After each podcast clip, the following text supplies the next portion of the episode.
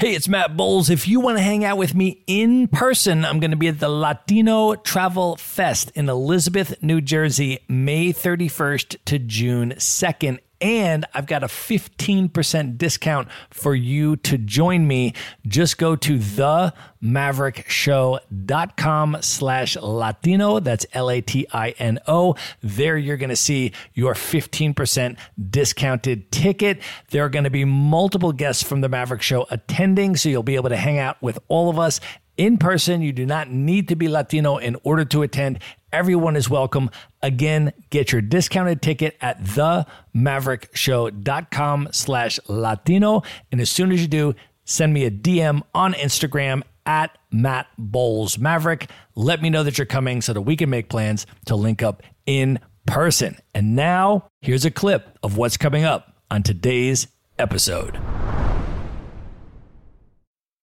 So what I did is I went back and I sold everything, and I started going to the gym, getting myself together, taking that time from doing that, and started getting my health together, and I ended up losing 100 pounds. So I said, okay, I'm going to come over and I'm going to sleep on my brother's floor because he had a house at the time, and he had an extra bedroom that he used for storage. So I took a camping mat and a blanket, and I slept on his floor there for I don't know, probably 3 or 4 months.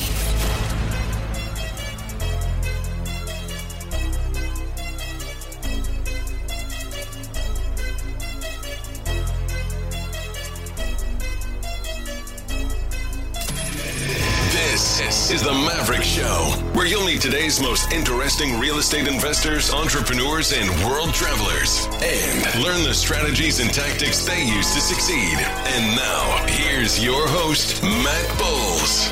Hey everybody, it's Matt Bowles, and today we have Nick Nimmin, who helps individuals and companies grow their influence with online video on his personal channel, where he shares growth tips for YouTube video creators. He has increased his own subscriber base by over 100,000 subscribers in the past 12 months alone, and he's added tens of thousands of targeted readers to his email list, and turned his website, tubertools.com, into a growing resource for the video making community. In addition to his personal successes, Nick has helped clients leverage YouTube as a positioning and awareness tool, helped them turn YouTube into a consistent lead generator, and has helped clients turn the passion of making videos into a full-time income source. Also, Nick has lived in Chiang Mai, Thailand for more than a decade, and he and I are in Thailand together right now. We both were just speaking at the Nomad Summit, which brings together over 400 location-independent entrepreneurs or digital nomads under one roof once a year in Thailand. So we had the great opportunity to get to hang out with each other as speakers at that conference, get to know each other. And I immediately, after hearing Nick's talk and getting to know him, wanted to bring him on the show to share both his expertise on YouTube as well as some of his incredible life experiences with the show. So Nick, thanks for being here. Hey, thanks for having me. I appreciate it. All right. Now, we need to start by going way back.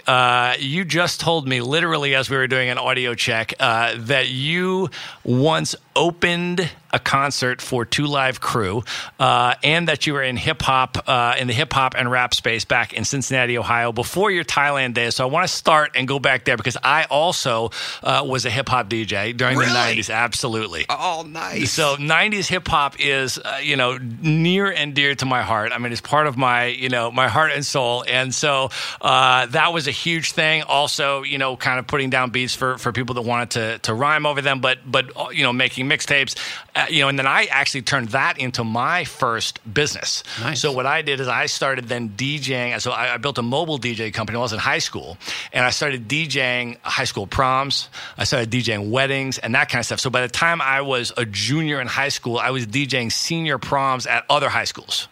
And then, and then my senior year, I was DJing all of these senior proms at different area high schools. And then when I went away to college, I would come back in the summertime, and the summertime was the circuit for high school proms and then weddings and all of that kind of stuff. So I sort of made a mainstream business out of it.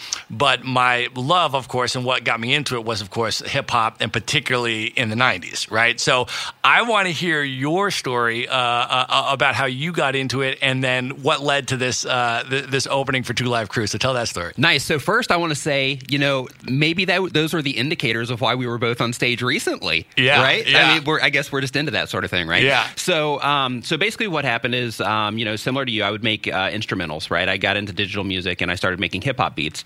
And a friend of mine had some friends that were rappers. They started coming over and listening to the songs, and they really liked what I was making. So I went out and got a microphone, and they came over and started actually recording. So then I started, you know, producing actual songs for these guys. And then, of course, more and more people started coming and all that.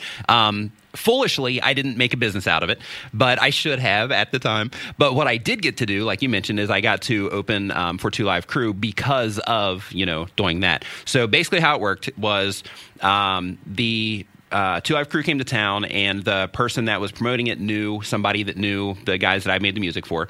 And that opening band had an issue where they couldn't make it or whatever, and they reached out to them, said, hey, you know, you guys, you know, are already, you know, kind of on the circuit, so to speak. So do you guys want to open for Two Live Crew? And they're like, yes, absolutely. Now, keep in mind, you know, they're like a local band. They weren't doing this professionally, so to speak. So one of the guys couldn't get off work in order to open for Two Live Crew. Personally, I would have been like, hey, boss, I'm leaving. You know what I mean? Like, fire me, whatever you want to do, I'll find another job. Right. But, you know, for him, it was a good job, and he was like, you know, hey, I just can't do it.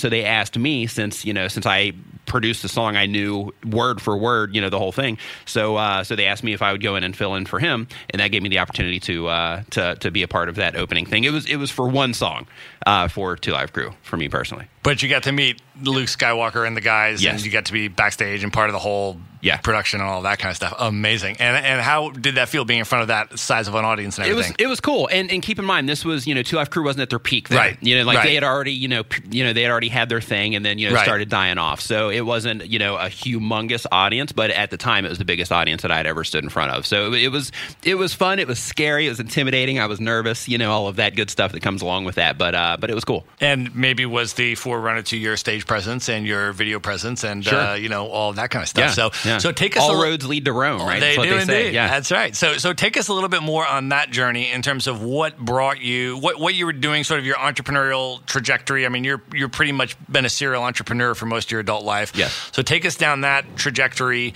and then what led you to Thailand and to where you are now. Okay. So I first started working on myself or for myself in some capacity when I was 19. I have done a bunch of different businesses. I've did a pooper scooper business to where we went out and we were picking up, you know, dog crap around the area. And the idea was we'll do it first and then we'll hire people. But then after a few weeks, we were like, you know, what are we doing? You know, we need to do something else. But we did that. We had a commercial, or I had a commercial cleaning service where we did office buildings. That was pretty successful. I had a door-to-door marketing company for 10 years. I also did a advertising service where we basically would go to hotels and we would offer them to do their in-room guest directories for free in exchange for letting us sell all the advertising and make the money from the advertising for that. So I've done a handful of things, you know, that kind of propelled me in this direction. But one thing that happened is I got out of a relationship, you know, towards the end of that. At the time, I was actually running the cleaning company and the marketing company side by side. And as far as like my video presence, I would leave most of that on what I learned from going door to door also.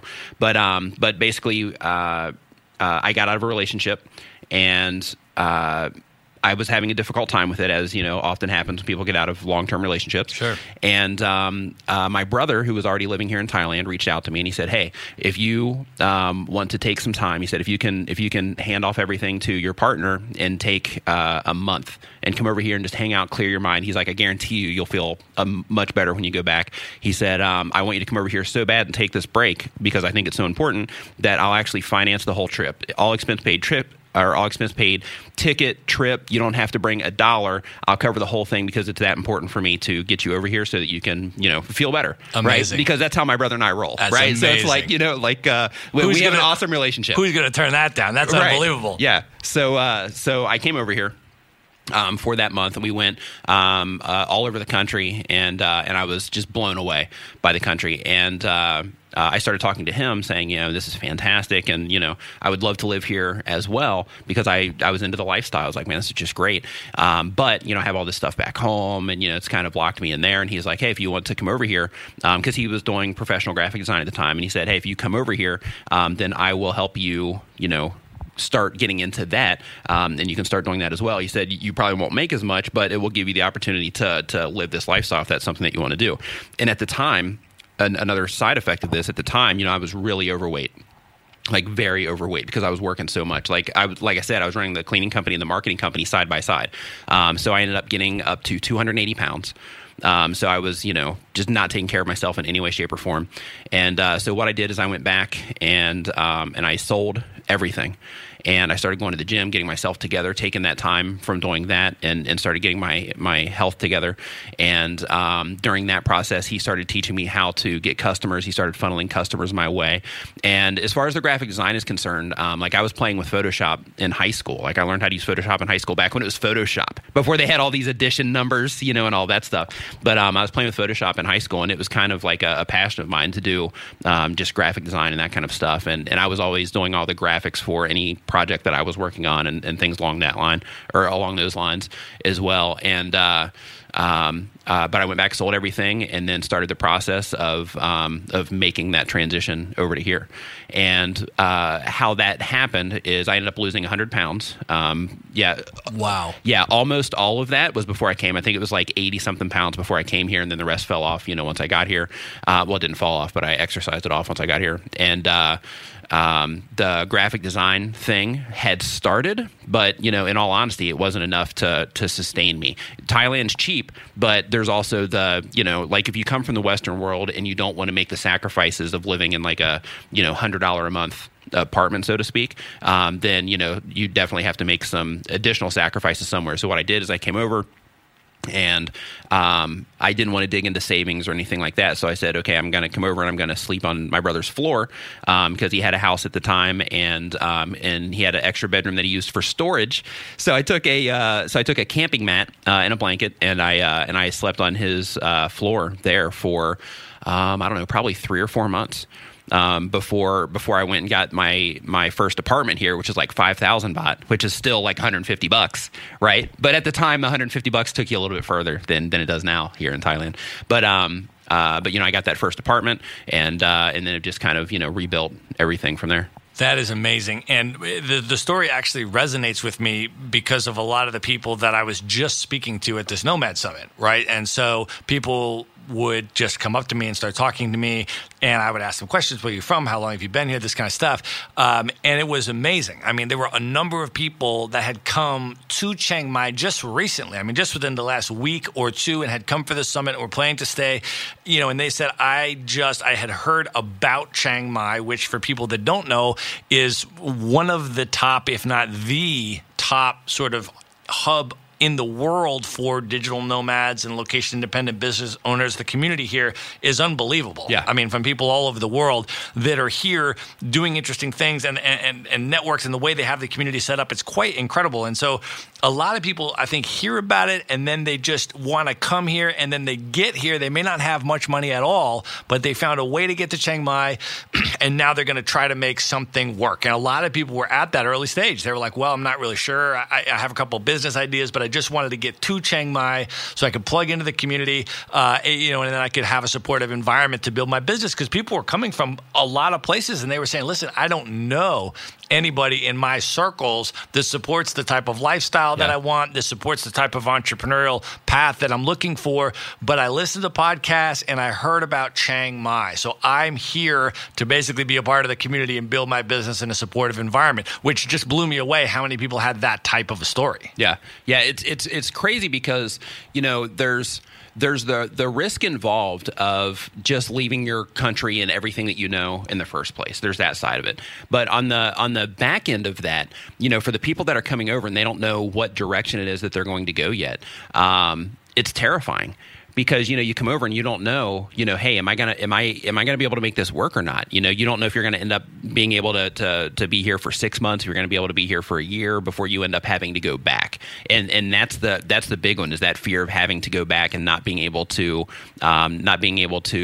pursue what it is that you initially set out for. But, you know, the same thing applies. You know, like if you are an entrepreneur in any capacity, you know, even if you're in the same hometown that you grew up in and you're still taking these entrepreneurial ventures, those fears are still there in terms of like, hey, what if this doesn't work out? Then I have to go back and get a job, right? So it's similar in that regard, but the difference here is, or anywhere, if you move outside of your country, the difference here is, okay, if the business isn't doing great and you're back home, you can go get a job to supplement if you want, right? But here, if business isn't good, you're going home. And then you're going to have to figure it out once you get there. You know, it's not like you can just go and find some part-time job to work while you're building your business. You're either like all in or you're on your way back. Right. One of the two.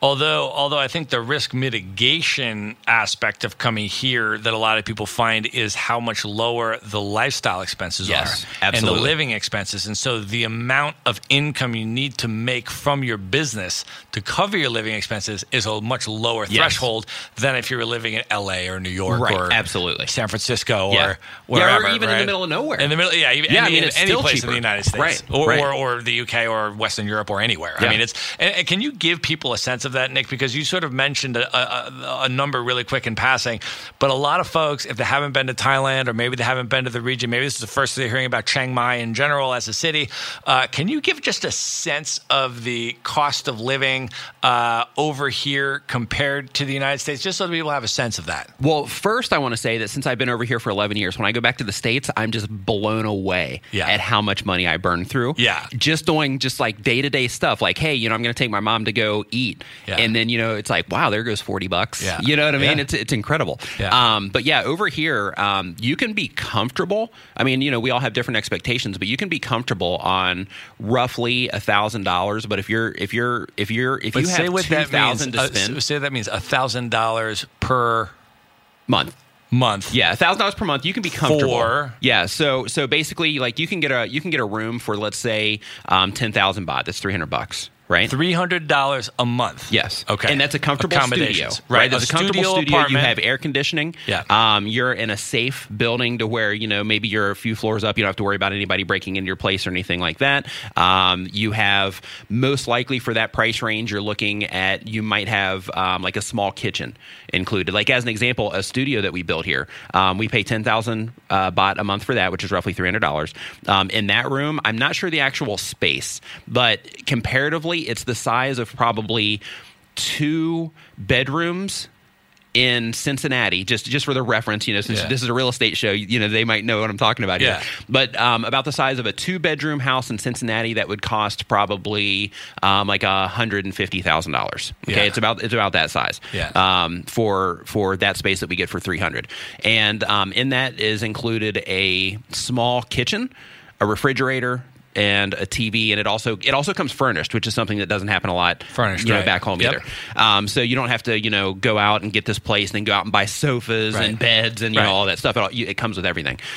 So that particular space here would be as a single person coming over here, it's all you need.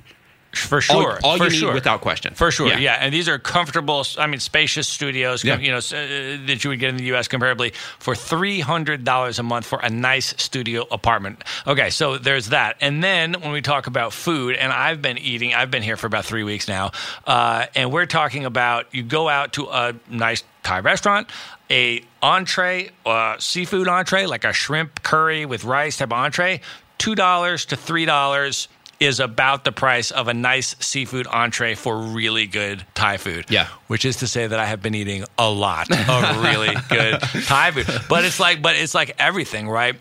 Massages, Thai massages, a 60-minute Thai massage. That alone is worth living here. $8 for a 60-minute professional Thai massage. I mean, it is just unbelievable. The cost of living over here is incredible. And so, you know, I think the a lot of the attraction, you know, is lifestyle arbitrage, right? Yeah. As it's known. So if you can generate income, you know, based on US dollars or UK or euros or whatever it is, but you have this kind of overhead, that helps a lot of entrepreneurs not have such a high threshold of needing to make, you know, X number of dollars to cover basic living expenses. They can just lower their living expenses and have an amazing quality of life. I mean, I think that's for me what stands out about Chiang Mai is the cost of living to quality of life ratio. Yeah. Right? Because I've been to a number of countries that are very cheap, but they do not have the quality of life of Chiang Mai. Yeah, I mean, the life is cheap too. Right? I mean, this city has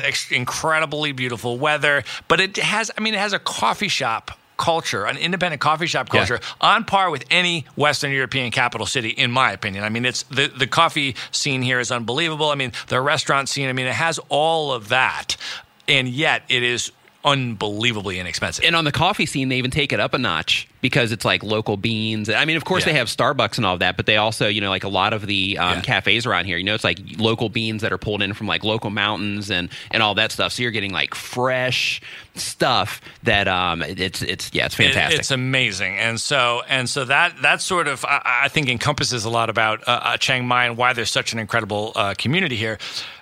So you've been here a number of years. You're obviously staying here. You love it here. And I can absolutely see why. Most of the people that I talk to are like, man, I hope I don't ever have to leave this place. I'm here. Right. And now I'm going to stay. It's like a vortex. It's amazing.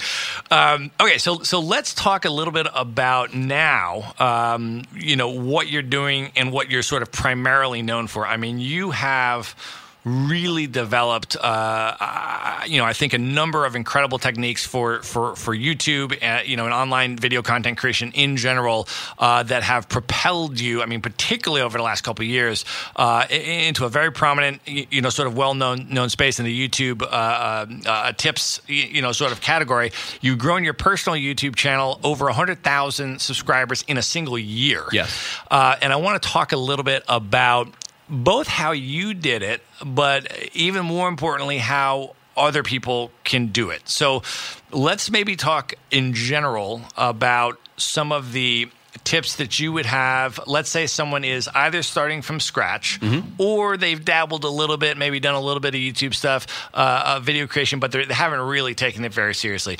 Talk about, maybe let's start with, what are some of the core tips if someone wanted to create a plan for really growing audience? And this is for people that are in any business, right? That want to grow an audience by delivering value through YouTube. What is the best way to get viewers and get audience and build a fan base through video? The first thing is, you mentioned for people that want to take it serious, right? Yeah. The first thing is to take it serious. Right. Right? Because just like with anything that you do, if you're a blogger, if you are a podcaster, if you are putting videos on the internet, or if you have a business that you're running, you have things that you have to do consistently in order to make the machine work on your behalf. Right? Right. YouTube is exactly the same. So first thing you want to do is you want to make sure that you're taking it seriously. The second most important thing that you want to keep in mind on YouTube is that you are keeping watch time in mind. Watch time on YouTube is basically the amount of time that people watch each single video. Okay, it's also the amount of time that people watch additional videos on the platform, preferably your videos specifically. So there's watch time, which is like on a per video basis, and then there's session time, which is on a per session basis, which basically means it's like technical jargon for the amount of time people spend on YouTube, okay, and the amount of time people spend within your own content. So what you want to focus on, the most important thing that you need to focus on is, one, your audience retention. So you need to be able to keep people watching your videos. Like if somebody comes in, let's say you have a 10-minute video, and somebody comes into your video and they watch a minute of your video and they leave. That video is not performing for you in a way that's going to help your channel or that's going to help you on the platform. However, if you make a 10-minute video and people are typically watching 5 minutes of that video or 6 minutes of that video, then you're going to start getting preference on the platform. YouTube can help or will start promoting your channel internally on the platform as well. Yeah, no, so make good content that is going to keep the viewer watching throughout the entire video and not have them lose interest. So make it tight so they don't get bored, but make it long enough so that they'll watch through and you'll get a decent amount of watch time. What would be the optimal length, would you say, for making videos on YouTube that YouTube wants to see? There was a study done last year that studied over 70,000 channels, over 50,000 subscribers, and that study showed that videos that are 7 to 17 minutes in length tend to perform best on the platform. Now, with that said, all of this, when it comes to data like that, all of it, that's like a blanket statement, okay? But on a per channel basis, sometimes you'll have videos that you make that are 3 minutes that outperform videos that are 10 minutes, okay? Because it comes down to the watch time, but it also comes down to how people are interacting with the content as well. If you are ranking your videos for search, it also comes down to, you know, what terms that you're actually going for to pull in traffic and things like that. And it also comes down to your thumbnails in terms of how you can actually pull people from the suggested features elsewhere on YouTube. So there's other variables besides the watch time, but that's the thing that gives your channel and your videos the authority, so to speak, on YouTube, so that the platform itself can start suggesting you elsewhere on the platform. And is it a total number of minutes watch time, or is it a percentage through the video? So if you make a 3-minute video and people are watching all 3 minutes of the video, or if you make a 8-minute video and people are watching 4 minutes out of the 8-minute video. 4 minutes wins. You get the 4 minutes. Yeah, okay. 4 minutes wins. Now, okay. The percentage comes in when you are looking at the people that you're ranking against. Okay. Okay, so let's say that you have, like if you can imagine, and really quick for anybody listening to this right now, you might be thinking, you know, how in the world can I tell how long people are watching my videos? How in the world can I tell what's working and what's not? I just want to, just to let you know that YouTube inside of their analytics has an audience retention report, and you can see second per second how people are actually responding to your content. So that's how you know that information. But let's say as an example that you have a bunch of videos over in the suggested sidebar while you're watching one video. So basically how that works, let's say that you have one video in the suggested sidebar that the thumbnail is getting a higher click-through rate than you, then because they are getting a higher click-through rate on their thumbnail, if their video is performing better, they're going to put that video in a better spot than what your video is in. But if their thumbnail is getting a higher click-through rate, but your video is outperforming them, then they're going to move you up because you're actually keeping people on the platform longer. Got it. Does that make sense? Yep. So in that regard, the reason that it's important to not make just a bunch of 1-minute videos is because you want to accumulate that time per video so that you can outrank other people and be suggested over people or other people. So if you have a 3-minute video and people watch 100% of that, the most watch time that you can get per viewer is 3 minutes. But if you make an 8-minute video and people are watching just half of it, then that still gives you the opportunity to get 4 minutes of watch time per video, which all of that watch time credits the authority on your channel, so to speak, which can give you that overall lift. Okay, so let's take a step back and look at let me ask a more macro question. Okay. Why should a business owner or an entrepreneur or a real estate agent or, you know, a self-employed person start a YouTube channel, do a YouTube show? Why should they do that on YouTube? Why should they use the medium of video? There are over 1 billion users on YouTube. Okay, there are over 1 billion users on YouTube. And in addition to there being over 1 billion users on YouTube, when you're watching videos, subconsciously and consciously, you're getting to know the person that you're watching their videos. So like, let's say that you are a real estate professional. Maybe somebody listened to this show. Let's say you're a real estate professional. This comes in extremely valuable for you because in addition to, you know, all of the other marketing efforts that you're doing that you can also use your videos in, but in addition to all of those other marketing efforts, basically what you're doing is you're letting people know your expertise. You're letting people know the nuances of your personality, because what happens is there's something called, that I spoke about at the event, there's something called parasocial interaction. With parasocial interaction, that's basically the idea of a one-sided relationship. And that happens to celebrities, that happens on YouTube, to where basically when you are watching a channel consistently, you start to feel like you know that person that's in the video, because over time, you know, hey, they mentioned that they're going through this. They mentioned that they just sold this house. They mentioned that they just did this particular thing. Then you start to be involved with what's going on in the information that they're sharing. So with that, you actually start to develop a one-sided relationship with that person, even though they may have never had any type of interaction with you whatsoever outside of maybe a comment on their YouTube channel or something like that. So in addition to sharing your expertise, sharing what it is that you know, you're also using YouTube as something that is 24 hours a day, 7 days a week, around the clock, building relationships for you. And if you're doing any type of business, especially real estate or something like that, then that. I want to take just 1 minute out to let you know that in addition to hosting The Maverick Show, I am also the co-founder of Maverick Investor Group, a real estate brokerage that helps you buy turnkey rental properties in the best U.S. real estate markets from anywhere. So these are single family homes, sometimes 2 to 4 unit properties, and they're either brand new or fully renovated, and they already have tenants and local property management in place. So you get all the benefits of owning the deeded real estate, the physical house, the hard asset, without the headaches of being the landlord or the rehabber or needing to live near the property. So I want to offer you a free consultation if that sounds interesting to you. To learn more about it, you can just go to themaverickshow.com/consult. And now, back to the episode. That relationship side of things is humongous. Okay, so let's say that someone is a real estate agent in a particular city, and they want to use YouTube and they want to use video content to, really just, dominate their market and use that as their medium for, accelerating beyond their competitors, let's say.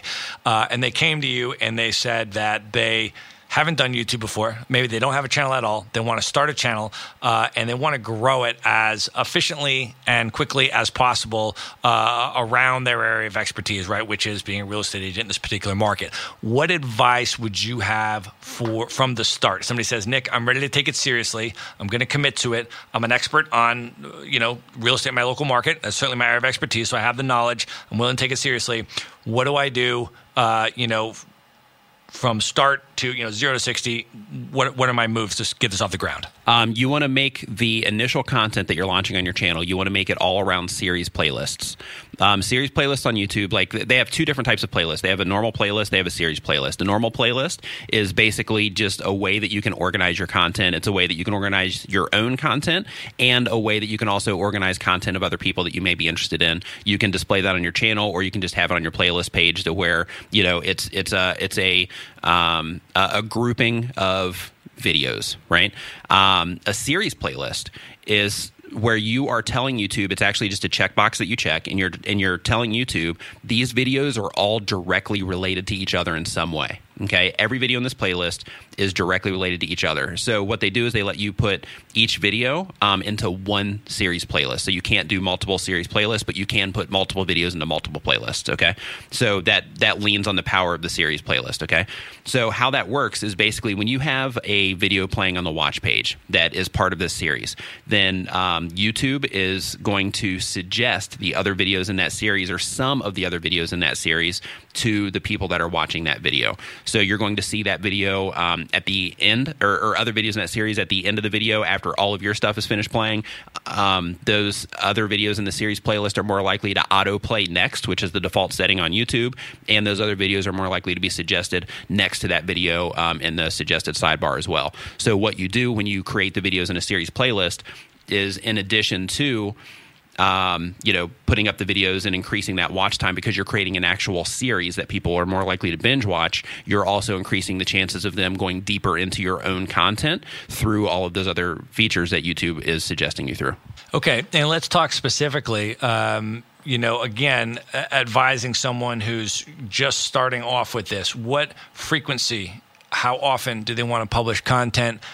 What duration should those videos be? You know, and any other sort of tips for, you know, kind of getting out of the gate and developing. If someone's going to develop a content calendar and they were going to say, I really want to do this plan and I want to grow consistently and efficiently, what should that content calendar look like? If you're trying to be somebody that is full-time on YouTube and you're trying to be somebody that is, you know, doing it in that regard, uploading 3 times a week is the best way to get rapid growth. Actually, daily is the best way to get rapid growth, because the more that you upload, the more the algorithm favors you, right? As long as people are responding to your content. If you're a business owner, you also have your business to run, so you have to keep that in mind as well. But what you want to do is you want to upload at least once a week. If you can do 2 or 3 times, then that's a bonus, but at least once a week. And the reason for that is because YouTube serves your content to other viewers based on their viewing history, right? So if you are in their viewing history, or the more that you're in somebody's viewing history, the more likely you are to be served to people with similar viewing histories to that person that's watching your content. So if you're uploading 3 times a week and they're suggesting you to all of these new viewers, then basically you're getting embedded in their viewer history as a recent video, something that they're currently interested in, right? So the more that you upload, you're in their recent viewer history. Therefore, that allows you the ability, so to speak, or the opportunity to be suggested to other viewers with similar watch histories of those people that are watching your videos. Okay, and 3 times a week may sound, I don't know if that sounds like a lot to some people, but basically, if you're if you're just talking about a 5 to 7 minute video, yeah, right? And the person who's recording it, right? Let's say the real estate agents in our example, they're already an expert on their market. I mean, they can talk about this stuff off the top of their head in the way that you can talk about this stuff off the top of your head or whatever, right? So if you already know your subject matter and you're just speaking about a particular aspect of it for 5 to 7 minutes with the camera on, in theory, you could just batch that. Without question. That's actually not even in theory. I mean, that's the most efficient way to create content, right? Is to batch produce it. Because what happens is if you say, okay, I'm going to upload a video every Friday, right? Then what happens is if you're not batch producing content or you're not making content ahead of schedule, then what happens is Wednesday rolls along and you're like, oh crap, I need to make a video for Friday, right? And then it becomes an issue. It becomes something that is more of a strain on you instead of something that you're leveraging to your benefit. So batch producing content to where you sit down once a month and knock out, 4 videos if you're doing weekly, 8 videos if you're doing twice a week, or 12 videos if you're doing 3 times a week. If you go ahead and knock those out in a session, then it gives you all of that space over the course of the month to where you don't even have to think about it. Right. And so even if you were doing 3 times a week, that's 12 videos a month, which you could sit down in an afternoon if they're 5-minute videos. Yes. And you know what they are, and you're an expert in your issue, and you can speak about them, or you've outlined or scripted them briefly, and you can just knock them all out in one afternoon. So if you can schedule one afternoon a month, then you can have that 3 video schedule. Yes, without question. And of course, on the backside of that, there's also the edit. So, if let's say that you are a real estate professional, you might want to outsource your editing or something like that so that you can continue focusing on what it is that you're good at, because there is a learning curve typically that comes with editing and all of that, and processing audio and all of that. So if you want to just focus on your business and only use YouTube as a marketing tool, then find somebody either on your team or find somebody that you can outsource the editing too. Right. And if you don't have someone on your team, Upwork.com is where I find a lot of the people that I hire as independent contractors to perform various different things, because as a business owner, you want to put your time into the highest and best use of your time and where you're getting the biggest return. And so you delivering your content and you allowing your audience to build that relationship with you over video and you being out there and stuff, that is an enormously valuable use of your time. Yeah. You learning how to edit videos and then spending your time in the editing room and all that kind of stuff is probably not the highest and best use of your time, because again, if you're a real estate agent, you're either out selling houses, you're building relationships with clients, or you're recording videos and allowing them to, you're building your expert positioning, you're building your authority, you're building your relationships with people that don't even know you yet, and so forth. So those are all very good uses of your time. The editing and that kind of minutia, you can go onto a site like Upwork, and there's a few other competing sites too. And if you're not from the U.S., there's others like People Per Hour in the UK, and there's other sites, all of which I have used.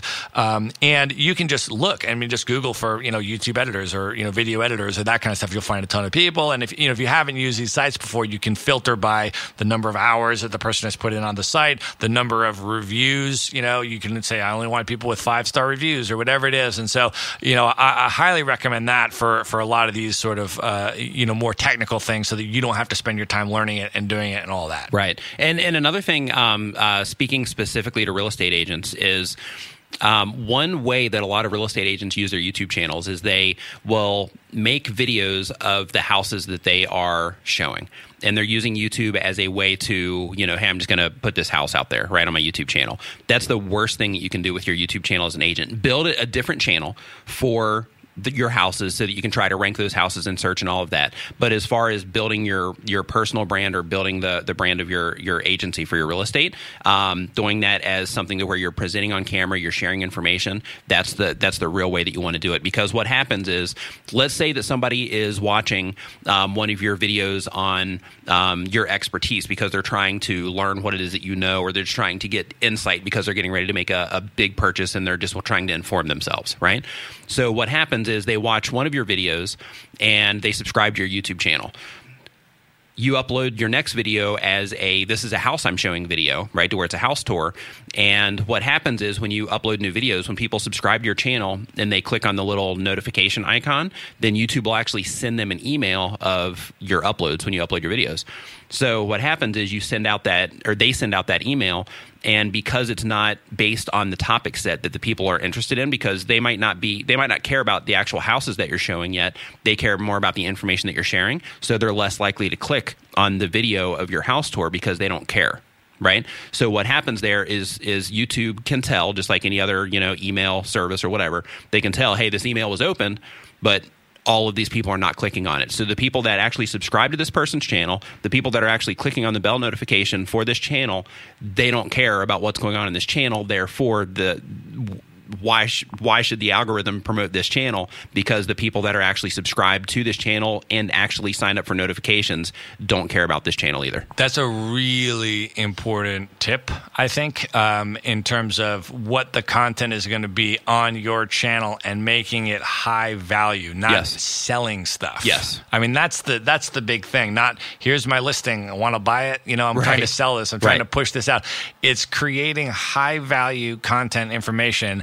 And then establishing your expert positioning, establishing your authority in the market, establishing a, you know, warm, friendly, you know, personality that people trust and relate to, and all of that kind of stuff, and delivering high value content that people want to consume and they're interested in, and all of that. Yes. So that's what it is. Now, if someone wanted to have YouTube as a medium for also being able to show, here's a 360-degree, you know, video tour of this house, would you recommend, Nick, that be maybe a separate channel and then they have it as one of their kind of... Yes. Without question, make it a separate channel. Add it to your channel page as a playlist, as a section, right? Because then it can stream through, and it can be on your channel. Yes, but it's not being published through your channel and going out to everybody to divert that level of interest. So you can still have it there. So when someone's on your channel and they're consuming your content, all that, go like, oh, like, let me check out your listings too. Right.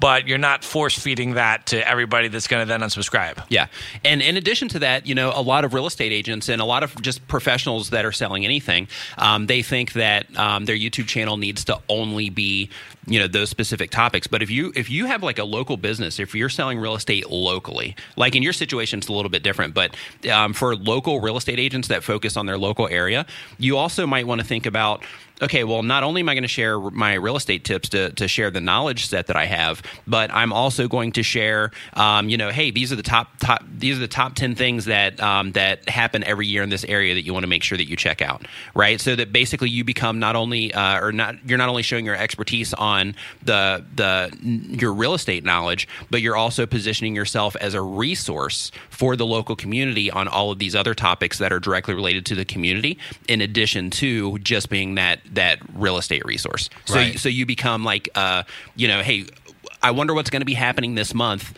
I need to go to this person's YouTube channel and see, you know, what's coming up this month, what it is that they're talking about that's coming in the community this month. Right. What are the biggest mistakes that you see people making on YouTube? Maybe they're putting in effort, you know, maybe they're putting in time and they're trying to do it, and they just come to you and say, Nick, I'm not getting the views, you know, my subscribership's not going up, and not just my videos, they're not getting enough people to watch them. What are some of the biggest things where you then take a look and be like, that's why and that's why, you know, that you see people sort of mistakes that they're making? In most cases, it comes down to improperly titling their videos, because they're titling videos based on things that they think people might be looking for instead of actually looking into seeing what people are looking for. So basically, every single video that you upload to YouTube, you want to optimize that video for search. And if you're doing it for local business, then that can be even more powerful, because the competition that you have is extremely low in terms of local business. And another way that you can actually leverage YouTube is, let's say that you are a new real estate agent and you don't have the authority yet in your area. Your website is new, so you don't have the authority in your website in terms of being able to outrank other agents in your area. YouTube, you can put up a video today, and if you optimize that video properly for search, depending on, you know, the competition in your area, if you optimize that video properly for search, you can outrank the websites that have been on that have been in your area for 10 years with that video that you uploaded 15 minutes ago. Wow! Right, and you can be that number one search result as a video result, which people, you know, click on like crazy, on top of the people that have the established websites in your area. Wow. So that's that I think is really important and really significant. So let me back up also a little bit and just kind of talk to you a little bit as an entrepreneur and as a business owner. Can you give us a little insight in terms of how you structure your time and you manage your time as a business owner? I mean, you know, YouTube publications are obviously, you know, very meticulously planned and orchestrated and that kind of stuff. But you do other stuff too. I mean, you do podcasting and you do, you know, you have other streams of income as an entrepreneur. You do a lot of stuff. So I feel like one of the things that people struggle with, not even just new entrepreneurs, but even people that have been doing it for a while, is time management and time mastery, and being able to really get themselves to focus and produce the things that are going to add the most value to the business, right? So how do you sort of, as a business owner and entrepreneur, structure your time and, you know, make those decisions? I structure my time based on, I'm a really big fan, and this might sound kind of counter, you know, this is maybe against the norm a little bit, but I'm a very big fan of making sure that my happiness in the way that I'm living my life every day is a humongous priority over everything else. So because of that, I'm typically the most productive later in the evening. And when I wake up, I'm like a little bit more scattered, and, you know, like my brain just isn't there yet. So what happens is I will typically wake up, I'll meditate for 20 minutes a day. After my meditation, I'll get ready, I'll go out, I'll grab a coffee. And then while I'm grabbing a coffee, I'll do my YouTube comments. I'll you know, be on Facebook talking to anybody that's awake over on the other side of the world that I'm working with, and you know, making sure that, you know, things are getting done that need to be done, and then just kind of freestyle the rest of my day until it comes, you know, like evening time, and then I'll go home, and then I'll sit down and you know, do all of that. So if I have like an actual client meeting that I have to be there for, then I'll go and do that. But outside of scheduled meetings, I freestyle most of everything that I do, and I arrange it on just how I'm feeling, what it is that I want to work on, and I prioritize things based on what I want to do. Right. So I know it sounds kind of weird and maybe not the best way to do it, but, you know, for me, I mean, that's I'm a really big fan of making sure that, you know, because we have a limited amount of time. So I'm a really big fan of making sure that the time that I do have is spent in a way that I enjoy, because there's no turning back. And how do you, or how have you, I guess you have a long entrepreneurial trajectory. Sure. So some of this particular question may be relevant to various points along your entrepreneurial journey, and you can talk about whatever point you want, but I want to ask how you deal with stress and how you deal with, shall we say, down moments in the entrepreneurial roller coaster, which is one of the things that I talked about in my talk at Nomad Summit. You know, and what I tell all people that are trying to get into the entrepreneurial game is, listen, this, you know, there is a very real entrepreneurial roller coaster. Yeah. I mean, I started a real estate investment company in 2007. They verge of the global financial collapse, which was the centerpiece of which was the U.S. real estate market, right? You know, but certainly whatever space you're in, right? I mean, there's, you know, it goes up and it goes down. And how have you, over the years, obviously you've been in the game a long time, dealt with those down moments in the roller coaster and high stress periods? And how are you able to kind of get through those? What techniques do you use? In those periods, I stress out just like everybody else. I've been meditating, you know, for like 3 years now. So for me, that, you know, that definitely helps because it helps me. And I know that it sounds kind of new agey, but it helps me just kind of keep an eye on how my brain is operating and the ways that my brain is working and thinking about things. So because of that, that helps me in terms of, hey, this particular thing that I'm working on isn't working, or it's not working as well as I would like it to, but it's not the end of the world. It's, you know, it's something that it's not working right now. So instead of freaking out about it, I need to figure out exactly what it is that's making it not work, figure out how to make it work, or just wrap it up, you know, and make that decision. So it's not necessarily a process that I go through per se. It's just more about recognizing what my brain is doing in the moment and trying to, you know, again, lean on the lifestyle or something like that in terms of, you know, how I actually cope with downtimes. Right. So that was a little long-winded. But, it's a really good. I mean, one of the things that I do find that a lot of you know, highly successful or kind of peak performing people will say in interviews is that meditation is really a key to, you know, to their, you know, they do it every single day. Yeah. You know what I mean? So people that are in high stress, high intensity environments, or people that are really performing at a very high level, I think that's a very consistent thing. Now, do you do a guided meditation? Do you do do you do TM? Do you use apps like Headspace or like, you know, how do you do your meditation? I have a cushion and I'll wake up and then I'll just go sit down in there and then I'll breathe, just mindfulness. Okay. Yeah. So basically I'll just sit down on my cushion, yep, and then I basically just sit there and then I breathe it through. I have a little timer on my phone, and then I just let that run out, and then I'm good to go.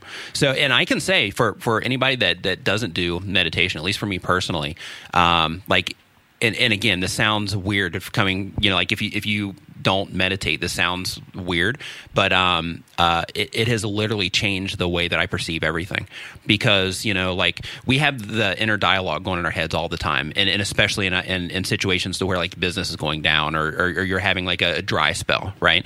And you have all this stuff going on in your head, all this inner dialogue to where you're making things a lot worse than they usually are. You know, like in your brain, your mind is saying, hey, this is the end of the world. Everything's over. You know, like, you know, this sucks. Now I'm going to end up having to go get a job. What if this doesn't work out? And you're having all these, you know, self-doubts that are coming into your head.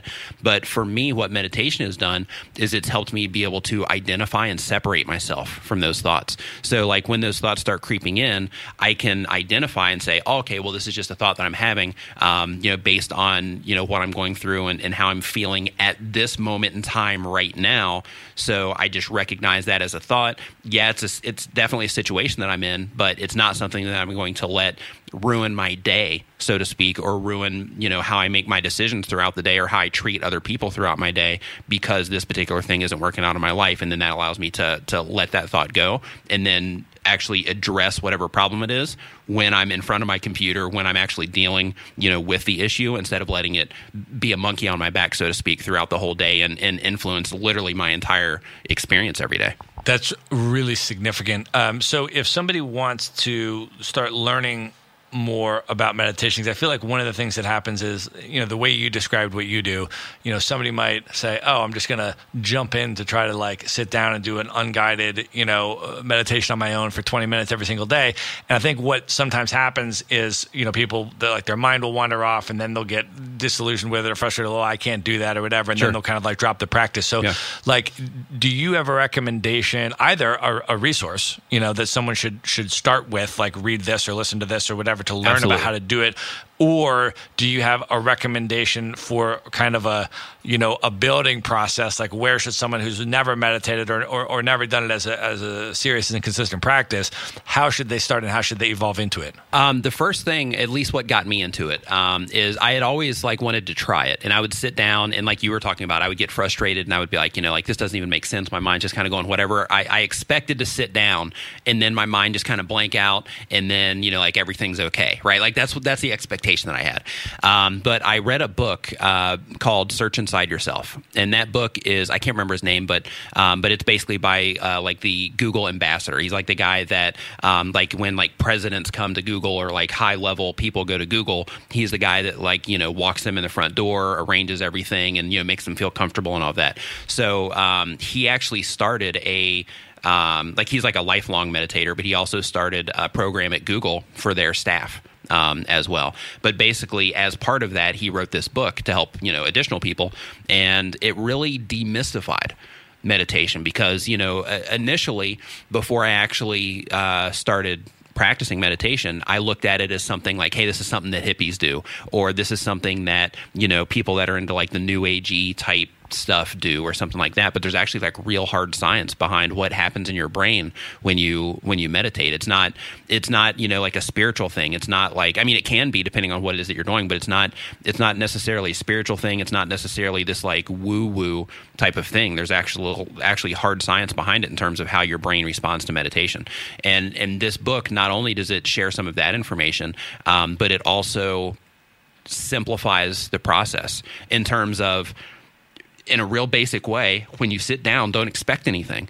Just sit down, focus on your breathing, and that's it. If your mind wanders off, that's normal. That's not a big deal. You're not doing it wrong, so to speak. You're not, you know, hey, this isn't a bad meditation session, so to speak, because your mind wandered off.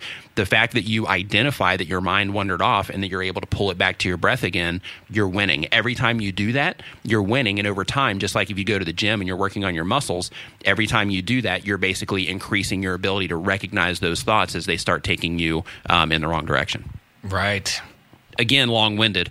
Yeah, but, that's a really substantive answer, though. I mean, I think that's really important, right? Because a lot of people hear like, "Oh, I'm going to meditate," or they listen to something like, "Oh, all these successful people meditate. I think I'm going to try that," and then they get frustrated, they get disillusioned, they don't do it. You know, so it's a commitment to cultivating as a practice, right? Yeah. And so I think there's, you know, that's a really significant framework for people that want to get into that.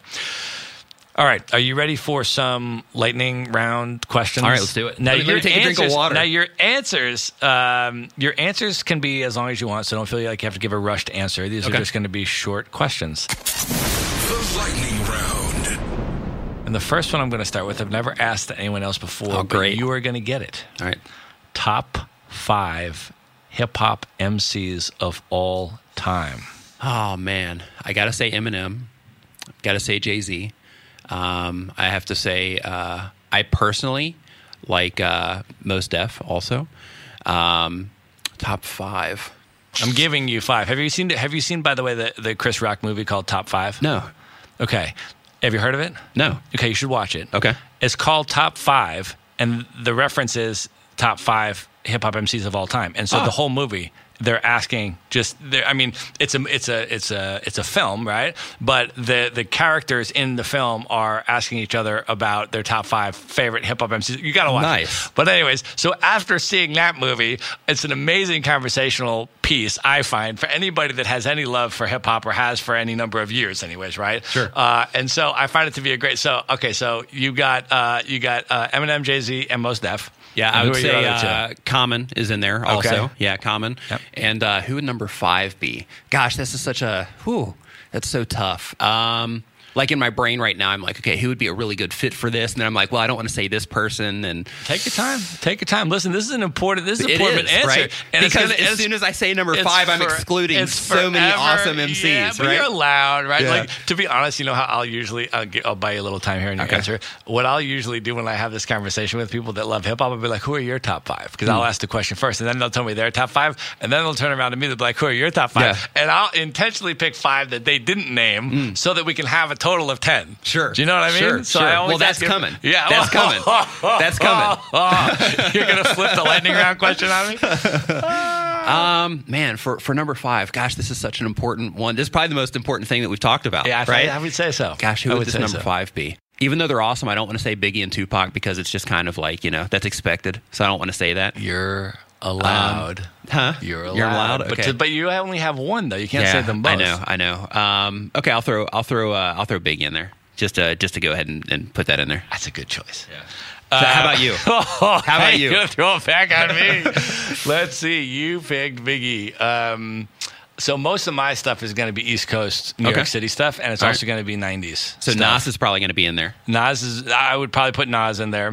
You already named Biggie. I will tell you actually who really influenced me very early on in a deep and meaningful way and getting me into hip hop was, I would say, Chuck D from Public Enemy. Nice. I would say maybe Guru from Gangstar. Okay. Would be very high on that list for me. What is that, 3? I would say, it's tough, right? As it starts coming to an end, it's like, man, because you start excluding a lot of people. You know who I might even say who I feel like it's...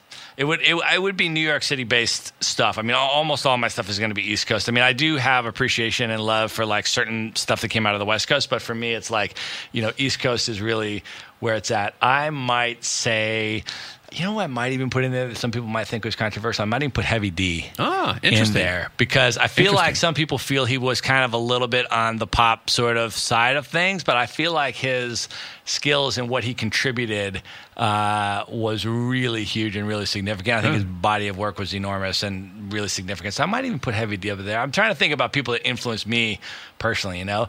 I was influenced a lot by like Ice-T and Ice Cube, even though they're not like really high on the MC level. Yeah. It was just like, you know, at that particular time, it was like, man, these guys are so cool. Yeah. You know what I mean? And like that side of it, like these days, Ice-T wouldn't stand a chance. Right. But back then, it was like, man, I you know, it's just so cool. It sounds so cool how he says stuff. I mean, Ice Cube has had longevity. Yeah. I mean, and Ice Cube is widely regarded. I mean, I saw you know somebody with Snoop Dogg was on a late night show, and somebody said top 3 rappers of all time, and he said Ice Cube. Was in there for him, you know. Nice. I personally wouldn't put him in a top 10. Yeah, for sure. I mean, I might have to say Rakim. Okay. I mean, I feel like, you know, just in terms of like, you know, people that took the whole thing to another level, you know, you sort of kind of have to say Rakim in there, you know, to give that props. But yeah, I think I'm probably at my 5. But I mean, East Coast stuff, you know, Naughty by Nature, EPMD, Dos Effects, those kind of groups, I think, had a lot of influence on me. Yeah, for sure.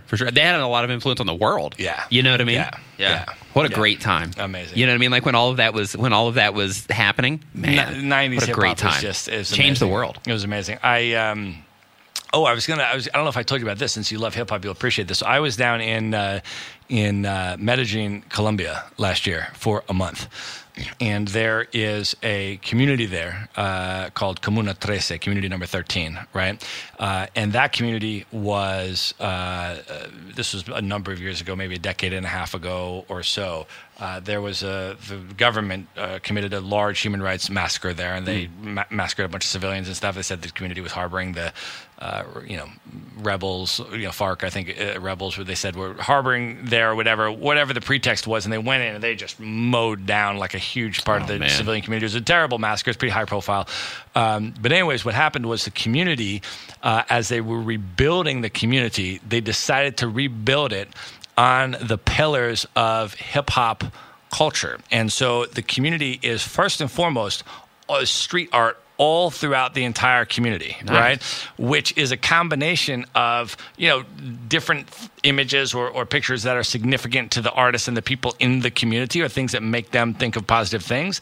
But also there's a mural of Rakim in the community, and there's like all of this like hip hop iconography there as part of the street art. Nice. And they have a hip hop community center where they teach kids starting as young as 5 years old, how to MC, how to DJ, and how to breakdance. That's awesome. It was unbelievable. And so we took a tour of this community, and our tour guide was one of the top rappers in Colombia, personally gave us the tour. And then he did a hip-hop workshop with our tour group. and basically show, it's like, this is how we teach the kids that are like 5, 6, 7 years old how to rap, you know. And he did this hip hop workshop with us, and then they did a graffiti workshop with us, and they you know were showing us graffiti techniques for how to use the spray paint and all this kind of stuff. And then they invited us to join in a breakdancing class that they were having for like 5, 6, 7, 8 year olds. Wow, it was unbelievable. I bet it was amazing. And what I'll do is I'll send you this link, and I'll put it in the show notes too for people that are interested. This rapper who gave us the tour, Jaco, his name was. He actually did a TEDx talk in Medellin about the significance of hip hop and how it had influenced their community. So he's talking about how, you know, it originated in the South Bronx, but it wasn't, you know, in originating in the South Bronx wasn't just an African-American art form. It was in large part a Latino art form as well, right? As all these, you know, hip-hop artists and DJs in the South Bronx are coming out, were also Latino, and the difference between being African-American and that Spanish language connection and all of this made it very highly relevant for, you know, colonized and oppressed, you know, communities of color all around the world, and that they resonated with that, you know, all this kind of stuff. And so he gives this whole TEDx talk about the significance of hip hop and how their community adopted it, how they're using it for, you know, the revitalization and the rebuilding of their community. I mean, just unbelievable stuff. Nice. I mean, just amazing. Nice. So that's incredible. Yeah. that they rebuilt a whole community on that. You know what I find crazy about stuff like that is like when people first started making hip hop. Yeah. Right. Like they had no idea. Right, they were just doing it because, like, hey, this is cool. This is fun. I love riding these beats or whatever. And then it's like, you know, next thing you know, a community is being rebuilt in Medellin, Colombia, from what they started. It's it's incredible. It's amazing. Yeah, absolutely incredible. So, all right, so that was a long answer to the lightning round question. Sure. Yeah. We're so maybe not so lightning. That was just kind of like thunderstorm. Like the thunderstorm. Yeah. It's like the thunderstorm is rolling around. Okay, the next question is what would you say are your top, you know, 1, 2, or 3 sort of favorite? Either they can be YouTube shows, or they can be podcasts, or they can be blogs. But you know, content that you consume that you find valuable that you would recommend to other people. Top 2 or 3. I like SciShow because I like to learn things, and they basically take the knowledge of humans basically, and they put it into bite-sized clips. You know, like if you want to learn about, you know, like, you know, why do you get a cold, like that kind of stuff. You know, they just give you all these bite-sized clips of information, which is great. And what's the site? SciShow. Yeah, how do you spell it? SciShow. Okay, is it a video YouTube channel? YouTube channel. Okay. Yeah, very large YouTube channel. Okay. SciShow is awesome. Let's see here, Joe Rogan, of course. The Joe Rogan Experience podcast. Yes. Okay. Yeah, I watch that on YouTube or listen to it while I'm working. Okay. And I really like Vsauce also, which Vsauce, he also does science-based stuff, but he doesn't upload as frequently as he used to, but like when you watch his videos, by the time you're done, you're just exhausted in your brain by all of the information that he shares. In reality, it makes you feel smart, but by the time it's done, you literally have no idea what's going on. But like he's presenting it in a great way, and you're like, wow, that's really good. I never even thought about that. But by the time it's over, you're like, man, I feel smart, but I have no idea what just happened to me. Right. Yeah. That's a YouTube show also. Yeah. Okay. Yeah, also a YouTube show. All right. Top 3 travel destinations that you have ever been to that you would love to go back to, recommend to other people, so forth. I loved Japan. Absolutely loved Tokyo. Been to Tokyo a handful of times now. Loved it. I really enjoyed Cambodia. Yeah, I really enjoyed Cambodia, and of course the south of Thailand. I love, you know, like I'm up north right now, but the one thing that I don't like about being up here is that we don't have the water that they have down there. Like I'm a big fan of the beach, and but it's so hot and all that, you know, that I just couldn't. Yeah, you know, I would prefer not to live down there. But I absolutely love the south of Thailand. Yeah, I was on the island of Copenhagen last year for about 5 weeks, and just lived right on the beach, and it was just how incredible, insane. Yeah, but I will say you're right. I mean, the weather up here, it's less humid. It's, you know, it's just, it's gorgeous up here in Chiang Mai. So it's amazing, and I agree, Cambodia. I was in Phnom Penh last year for a month as well. I spent about a week in Siem Reap. Siem Reap blew me away. Yeah. I mean, that's like one of my top Southeast Asia regional recommendations of people. I say go to Siem Reap because those temple complexes that you will see, I mean, Angkor Wat is the most famous, but to me, you know, some of the other ones, like, you know, in that area were even more just aesthetically just like stunning. Like, wow. Yeah. It's unbelievable. Yeah. Yeah. So. I always tell people, like, when, you know, like if I'm talking to people online as an example, and they're like, hey, I'm coming to Thailand, you know, what should I do in Thailand? I'm like, well, you should come to Thailand, but you should also make sure that you make time to go see Angkor Wat and the stuff in that area, because, you know, like if you're going to come this far, like if you're coming from the Western world and you're going to come this far, right, like you can't come over here without seeing that, in my opinion. Agreed. You know? Totally agree. Yeah, I agree. Okay, so places you've never been, bucket list travel destinations, what are your top 2 or 3? I want to go to Vietnam. I haven't been to Vietnam yet, oddly. Okay. I want to do Machu Picchu. Nice. And Paris is on my list. I've never been to Paris, but it's been a place that I've always wanted to go. I actually have this vision in my mind of once everything is like exactly how I want it to be in my life, like I have this moment of accomplishment that you know, I hope I don't die before I actually say, okay, well, I'm just going to book a ticket, right? But I have this vision of myself sitting outside of a cafe somewhere in Paris. Yeah. My laptop is sitting there on the table, and then I can see the Eiffel Tower in the background. That's like my vision of like, this is exactly how I want everything to be. Everything is like right on point. This is my moment right now. Paris, I feel, is a city that lives up to the hype. Mm. I feel that it does. You know, I mean, everybody's like, oh, Paris, it's this, it's that, and this is the Paris of the whatever region. And this is, you know, it's this like hugely iconic thing. And you're like, is it really, by the time I get there, is it really going to be all that? I kind of feel that it does live up to the hype. See, now I'm even more excited. Listen, I love Paris. I mean, I've never lived there for an extended period, but, you know, when I go through Paris or I spend time there, you know, stop over for 4 days or something, I have nothing negative to say about Paris. I really like it. And Machu Picchu is amazing. I did that about 2 years ago. I mean, that's also lives up to the hype. That's an extraordinary experience.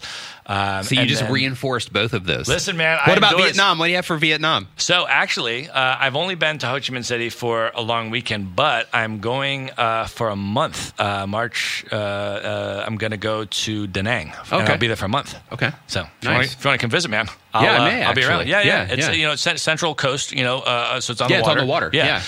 And then easy access to either if you want to go north to Hanoi, you want to go south to Ho Chi Minh City, or you want to just hang out on some of those cool beach towns. I will be there for a month, brother. So you got an invite to come over. Yeah, and that's in March. We'll hang. Yeah, that's great because that's smoke season here. Yeah, exactly. Yeah. So if you want to get out for a little bit. Yeah, on the water. Actually, you got a standing invitation, my friend. Okay, awesome. Right, awesome. Yeah, thank you. And sort of last question, and then I want you to tell people how they can get a hold of you. What would you say would be did you have one, if you were to pick one sort of most influential book or resource, you know, in your entrepreneurial journey that really inspired you, motivated you, moved you, that you might want to, you know, recommend or pass on to somebody else? Yes. And this is funny because it reads like a children's book. Okay. Right. I read this book a long time ago. I think I was like, I was 20, I believe, when I read it. And, I had already gotten started on the entrepreneurial journey, so to speak, but I wasn't like really in tune in terms of, you know, thinking about the lifestyle and thinking about how you can, you know, leverage your position to, you know, create greater good and all of that good stuff. And there's a book called Rhinoceros Success. Okay. Right. And at the time, this book, basically, after I was finished with it, like it's so easy, you can read it in like an afternoon. But for whatever reason, the way that the information was delivered in that book really resonated with me at the time. And it basically made me commit to saying, you know what, no matter what, I'm going to stay on this path. And no matter what, I'm going to keep, you know, I'm going to keep walking down my own road, so to speak, instead of trying to make sure that I'm, you know, hey, I'm doing this because, you know, people say you should do this, or I'm doing this because people should do this. It basically inspired me to make that commitment to say, okay, no matter what, I'm going to keep walking down this path. If it goes well, awesome. If it doesn't go well, then I'm going to keep going until I can figure out how to make it go well. And if it means that I have to die trying, then that's what I'm going to do. But if it means that, you know, I can also keep educating myself and all of that in order to make things work out, then that's what I'll do as well. But this is the path that I want to be on, and I'm going to commit to that path. I actually, which you can't see this on the show, but I actually got a tattoo to remind myself that was the path that I wanted to be on, so that every day when I got out of the shower, I would see in the mirror and remind myself that this is the path that I want to be on. That is amazing. Do you remember who the author is of the book? Scott Alexander. Okay. Yeah, it's actually like a 3-part series, but the one that got me started was Rhinoceros Success, and it's ridiculous. Like when you read it, you're just reading through it, and you're just kind of like, wow, this is just like a kid's book. But for whatever reason, you know, different things resonate with different people, right? And for whatever reason, that book just really made a huge impact impact on me in terms of committing to that life. Incredible. So we'll put the link to that book in the show notes as well. And then how can people find you, Nick? I mean, the first thing I want to do is certainly encourage people to check out your YouTube channel. I have spent a bunch of time watching it since you and I met at the conference, and the amount of highly substantive, free help content on there for wherever you are in your video journey, including super beginners who are about to start a channel, you know, in terms of getting off the ground, what are the first steps, what mistakes to avoid, how to do this stuff. I mean, it's all there. So the first thing I want to do is send people to your YouTube channel, and then, you know, they can follow you on social or connect with you however they want. So how do they do that? You can find me on my website, nicknimmin.com. And then, you know, all roads lead to Rome from there. So one thing I also want to say for anybody listening, as far as my YouTube channel is concerned, like Matt was saying, I give freely on the channel. Like, it's not a sales pitch, you know, or anything like that. Like, I give freely on the channel, and my thing with that channel, the main thing that I'm trying to accomplish there is basically creating ripples of, you know, inspiration and knowledge to help other people that are wanting to get into video. Because being somebody that is in the space of sharing information that helps other creators gives me the opportunity to help those people reach other people in a better or more efficient way. And because of that, I give freely all of the information that I have on my YouTube channel, and it's not a sales pitch. So definitely go over there if you want to learn anything about making videos or YouTube. Okay, and then if people want to follow you on social and stuff, they can get all that through your website? Yeah, all that through my website or from my YouTube channel, either one. Okay, fantastic. Nick Nimmin everywhere, NickNimmin. That's my handle everywhere. Right, fantastic. All right, well, Nick, thank you so much for being on the show, man. This was awesome. Awesome, yeah, thank you. I appreciate you having me on. Absolutely, buddy. Be sure to visit the show notes page at themaverickshow.com for direct links to all the books, people, and resources mentioned in this episode. You'll find all that and much more at themaverickshow.com. Would you like to get Maverick Investor Group's white paper on real estate investing for digital nomads, how to buy U.S. rental properties from anywhere in the world and finance an epic international lifestyle? Just go to themaverickshow.com/nomad. The report is totally free and available for you now at themaverickshow.com/nomad.